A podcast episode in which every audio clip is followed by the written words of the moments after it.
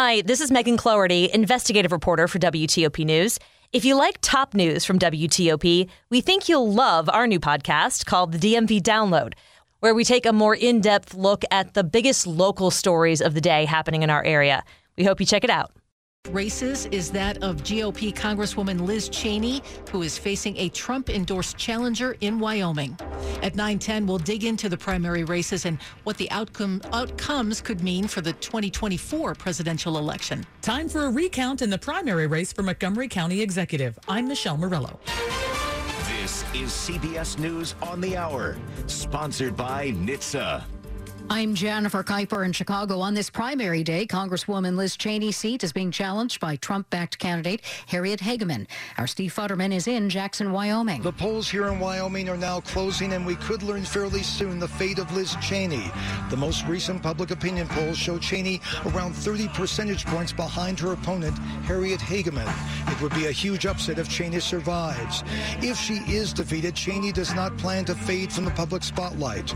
Cheney and her supporters will will gather here in the shadow of the Teton Mountains for an election night gathering, and Cheney's expected to give a major speech and talk about the battle for democracy. Steve Futterman, CBS News, Jackson, Wyoming.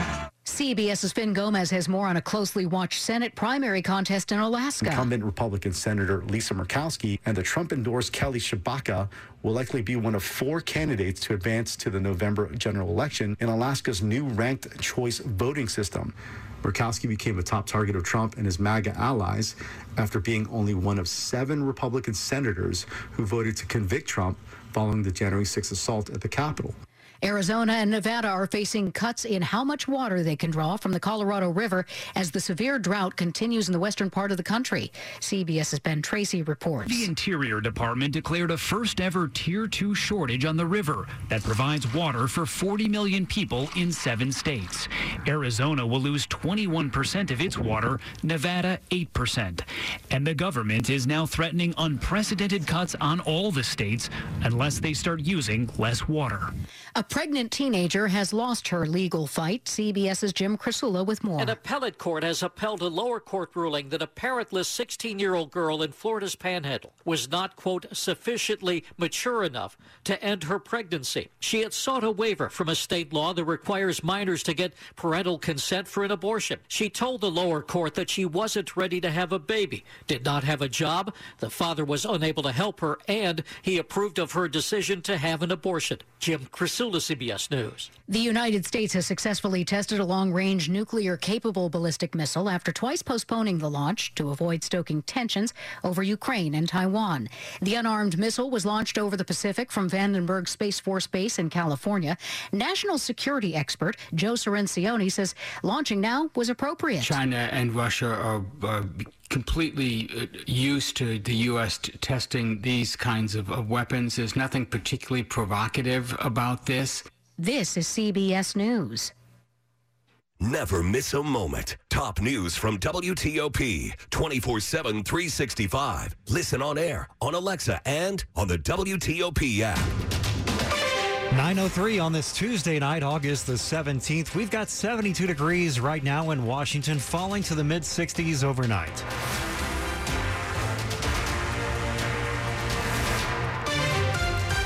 Good evening, everybody. I'm Kyle Cooper. The top local stories we're following for you this hour. Campaign 2022 on WTOP. We have to wait for a recount before we know who has officially won the Democratic primary for Montgomery County Executive. The challenging candidate, David Blair's office, told WTOP they filed a request for a recount just after noon on Tuesday. When the ballots from the July primary race were certified over the weekend, incumbent county executive Marc Elrich was in the lead, but by just 35 votes. Blair has requested a manual recount. The recount is set to begin on Friday. How long it'll take depends on the pace of the election staff, but it'll likely last through the weekend. Over 141,000 ballots were cast in the race. Michelle Murillo, WTOP News. The legal case against an Annapolis couple charged with selling Navy nuclear sub secrets takes a new turn in federal court. We get the latest tonight for WTOP's Dick Uliano. A judge has said no to the plea deal struck between federal prosecutors and former Navy nuclear engineer Jonathan Toebbe and his wife Diana. Jonathan pleaded guilty to selling classified documents to someone he thought represented a foreign government, but was an undercover FBI agent. Diana, a teacher, was accused of acting as a lookout. The deal called for Jonathan to be sentenced between 12 and 17 years and Diana to three years. The judge found the proposed sentences too lenient. A January trial date has been set, giving lawyers time to reach a new plea agreement. Dick Uliano, WTOP News. A teenager on trial in the killings of two Fairfax County high school students took the stand today and said he was defending a friend when he opened fire inside a Springfield, Virginia home last year. Paul Wagner with our news partners at NBC4 has that story. Zachary Burkhardt calmly told his story as he was questioned by his defense attorney today. The only emotion coming when he was asked if he meant to kill 17-year-old Ursheen Urlazar that day in the garage. Burkhardt raised his voice and said no. In testimony that lasted through the morning, Burkhardt explained he was in an ongoing dispute with Eleazar and was at his friend Nick's house when he heard the 17-year-old was coming over with three others. Burkhardt told the court, I was scared. They said they would kill us. I was not prepared for this at all.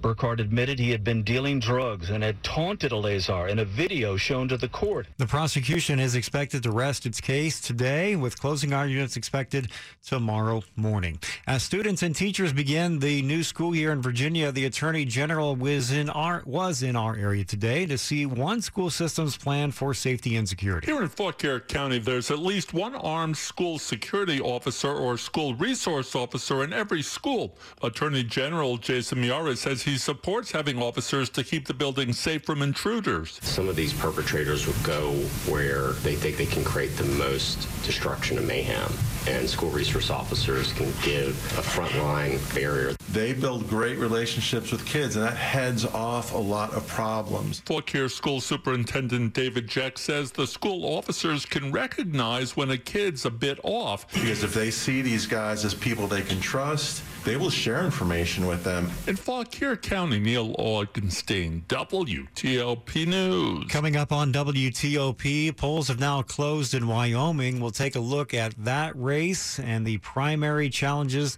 that are being faced by candidates there, as well as in uh, Alaska tonight.